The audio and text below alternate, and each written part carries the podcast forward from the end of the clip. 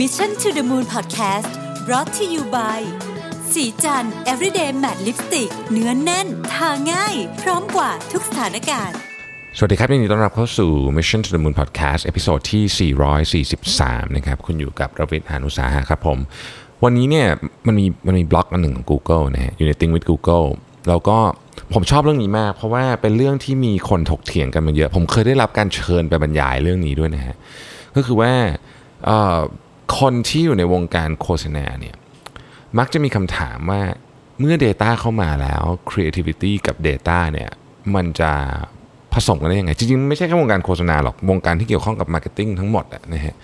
เพราะว่าในวงการนี้เนี่ยทั้ง Marketing ทั้งโฆษณาที่มันคือ Marketing ก็จะเป็นฝั่งลูกค้าโฆษณาก็เป็นฝั่งเอเจนซี่เนี่ยเราเราเคยให้หรือต้องใช้คำว่าให้น้ำหนักความคิดสร้างสรรค์เยอะมาก ต้องต้องมันมันเป็นอย่างนั้นจริงๆซึ่งซึ่งผมทันยุคนั้นนะยุคยุคที่เราเราพูดกันแต่คำว่าไม่ใช่พูดแต่คำว่า พูดถึงคำว่า creativity เยอะมากนะครับแล้วก็เราเราเราก็ใช้มันจริงๆอะนะฮะทีนี้เนี่ยโลกมันก็เปลี่ยนไป อย่างที่ผมบอกตอนเมื่อวานนะแผนกการตลาดเนี่ยก็เปลี่ยนไปเยอะมากนะครับแผนกการตลาดก็ไม่เหมือน 10 ปีที่แล้วนะฮะมันค่อยๆเปลี่ยนนะแต่เราค่อยๆเห็น part ที่มันขยับเนี่ยวันนี้บทความนี้นะฮะชื่อว่า eight creatives share how they evolve from data versus creativity to data inspire creativity นะก็คือเอา data มาเพื่อ inspire ความคิดสร้างสรรค์นั่นเองนะครับ ทีนี้ต้องบอกว่าผมขออนุญาตไม่อ่านชื่อท่านผู้บริหารทั้งหมดในนี้เนี่ยนะครับ แต่ว่าก็เป็นบุคคลสำคัญในวงการโฆษณานะฮะซึ่งมาจากหลายประเทศ เช่น CEO ของ TBWA นะครับเมลเบิร์นนะฮะ หรือว่า Executive Creative Director ของ Leo Burnett นะฮะมเป็นเป็น CEO ของอขออภัยครับผมของ Gray นะฮะอืม Executive Creative Technologist ของ Gray นะครับ CCO ของ FCB นะฮะอ่า Ogilvy นะครับที่อินเดียอะไรเงี้ยนะครับ ก็คือเป็นเป็นเป็นคนสำคัญในวงการนะฮะแล้วก็มาเล่าให้ฟังว่าจริง ๆ แล้วเนี่ยตอนนี้เนี่ย เขาเห็นว่าการเอา Data เข้ามาใช้เนี่ยมันเป็นการ inspire creativity ไม่ใช่มาอย่างใดอย่างหนึ่งนะครับทั้งหมดเนี่ยสรุปมาได้ 8 ข้อนะครับอันแรกเนี่ยเขาบอกว่า using data as creative compass นะคือ creativity เนี่ยนะครับยังไงก็ยังเป็น superpower ของของคนที่อยู่ในสายงานโฆษณานะฮะแต่ว่า Data เนี่ยถูกนำมาควรจะถูกนำมาใช้เป็นลักษณะของเออเข็มทิศ คือเข็มทิศเนี่ยมันไม่เหมือนแผนที่นะเข็มทิศมันจะบอกทิศกว้างๆว่าคุณต้องเดินไปทางนี้ แต่ระหว่างเส้นทางเนี่ยมันคือมันคือ storytelling คือกระบวนการทาง creative นะครับซึ่งอันเนี้ยต้องบอกว่ายังไงก็ต้องใช้ แต่ว่าการเอา Data มาเนี่ยมันจะช่วยให้กับคนที่ทำงาน Creative เนี่ยสามารถที่จะใช้เขาใช้คำว่าปลดล็อกนะฮะความคิดสร้างสรรค์หรือไอเดียเนี่ยได้มากกว่าเดิมอีกนะเพราะว่ามันอาจจะ คือต้องยอมรับจริงๆว่ากระบวนการในการทำงาน Creative เนี่ยหลายครั้งเนี่ยนะครับเราก็เราก็ไม่รู้จริงๆว่าไอ้จุดที่เราทำไปอะมันมันมีส่วนไหนชิ้นส่วนไหนที่อาจจะไม่ลงตัวไปบ้าง Data มันจะมาช่วยหาชิ้นส่วนที่ไม่ลงตัวเนี่ยเราอออกไปนะครับกระบวนการในการทำ creativity เนี่ยมันก็จะเข้มแข็งมากขึ้นนะฮะอันที่สองคือ pushing us out of norms and expectations นะการที่มี Data เข้ามาเนี่ยนะครับมันทำให้เราสามารถที่จะ เปลี่ยนแปลงวิธีการทำงานเลยนะเออต้องบอกงี้นะเพราะว่าในอดีตอย่างเงี้ยเเวลาไม่มี Data เนี่ยนะครับข้อมูลจากลูกค้าเราก็มีน้อยมาก คือมีอะมีแต่น้อยนะฮะแล้วเราก็ใช้หลักการเช่นการเอ่อเอากลุ่มตัวอย่างมากลุ่มหนึ่งสมมุติบอกว่าอะ200 คนเนี่ยเป็นตัวแทนของประชากรทั้งหมดที่เราอยากจะคุยด้วยนะฮะนั่นคืออดีต แต่ปัจจุบันเนี้ยสมมุติเราอยากคุยกับคนแสนคน เราสามารถเอาข้อมูลของคนแสนคนมาได้เลย และทำทุกอย่างที่ customize ให้เขาได้นะครับคำว่า customize ไม่ได้หมายความว่าทำของมาแสนชิ้นไม่เหมือนกันนะ แต่มัน customize ได้หลายอย่างที่ผมเรียนไปหลายครั้งแล้ว คือ customize วิธีการเห็น message ของเราก็ได้ หรือเขาอยู่ใน stage ไหน อยากจะซื้อของหรือยังหรือว่าแค่เข้ามาหาข้อมูลเนี่ยมันสามารถเตรียมอะไรต่างๆ ได้หมดเลยนะครับรวมไปถึงข้อมูลที่เข้ามาเนี่ยมันก็ยังมีความละเอียดได้แบบที่เราต้องการด้วยนะครับยกตัวอย่างนะข้อมูลสมมติว่าเวลาเราเล่นเกมอะถ่ายรูปใน Facebook อย่างเงี้ย นะครับ ซึ่งข้อมูลหน้าเราฮะก็เป็น Big Data ที่มีค่ามากเลยนะ กับแบรนด์หลายแบรนด์นะครับ เป็นต้นนะฮะ อันที่ 3 คือ moving from I think to I know เออผมชอบอันนี้ คือสมัยก่อนเราเราเราไม่รู้อะว่าว่าอะไรที่ถูกต้องจริง ๆ เราก็เลยใช้คำว่า I think นะครับมันเป็น educated guess นะก็คือ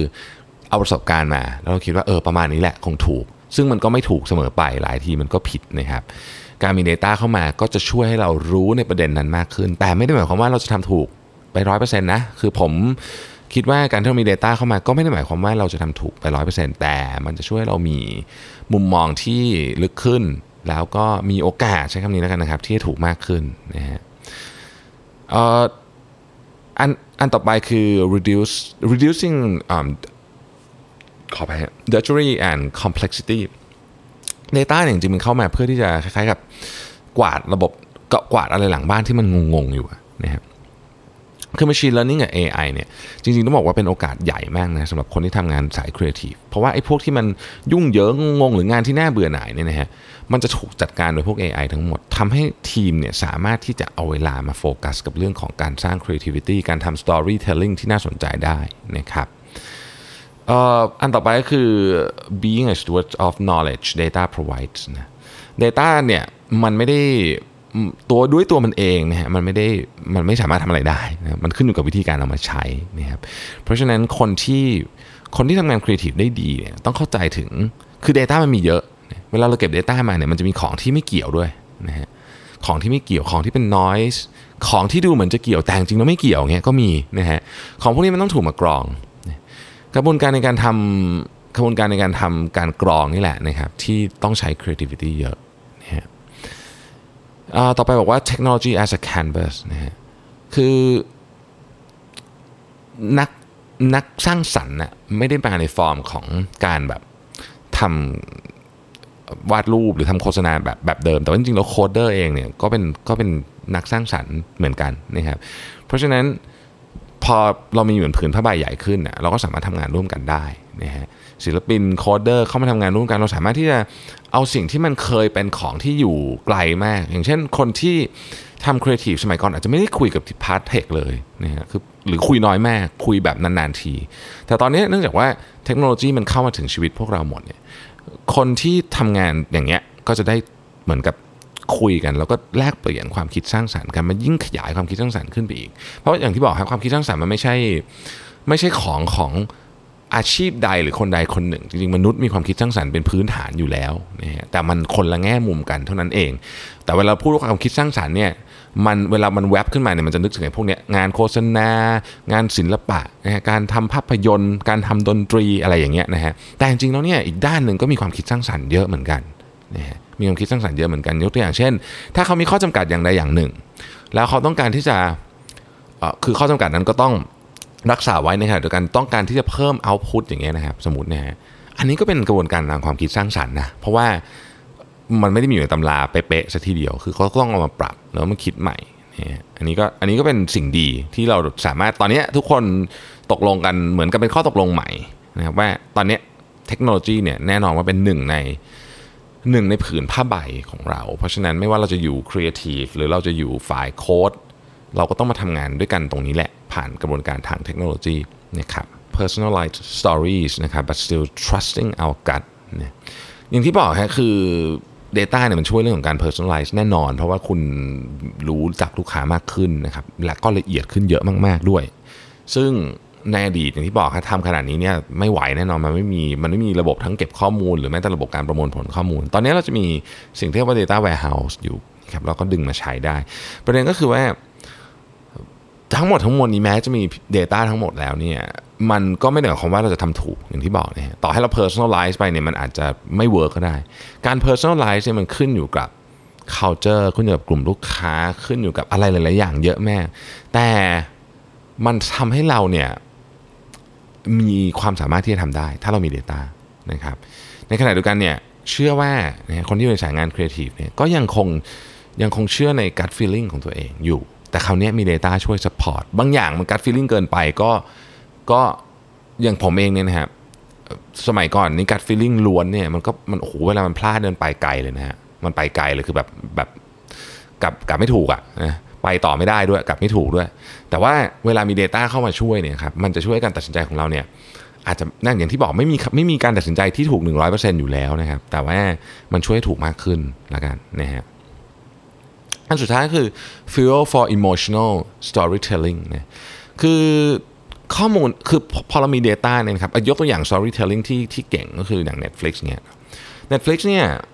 เออมันมี Black Mirror ตอนหนึ่งใช่ไหมฮะที่ทำเป็นคล้ายๆกับเลือก interaction ได้ หรือ man versus wild นะผมยังไม่ได้ดูนะ แต่ว่าเห็นมีคนชมเยอะ ผมเชื่อว่าเนี้ยคือคือมันทำให้หนังอะมันเราอินอินมากมากขึ้นเนี่ยซึ่งซึ่งของพวกนี้เนี่ยถ้าเราเข้าใจ process ของ Data เนี่ยมันก็ถูกนำมาใช้งานได้ดีขึ้นนะครับ โอเค ก็ประมาณนี้นะครับ มี 8 ข้อผมทวนอีกครั้งหนึ่งนะครับมี uh, using data as creative compass pushing uh, pushing us out of norms and expectation moving from I think to I know นะครับ reducing drudgery and complexity นะครับ becoming stewards of knowledge data provides นะครับ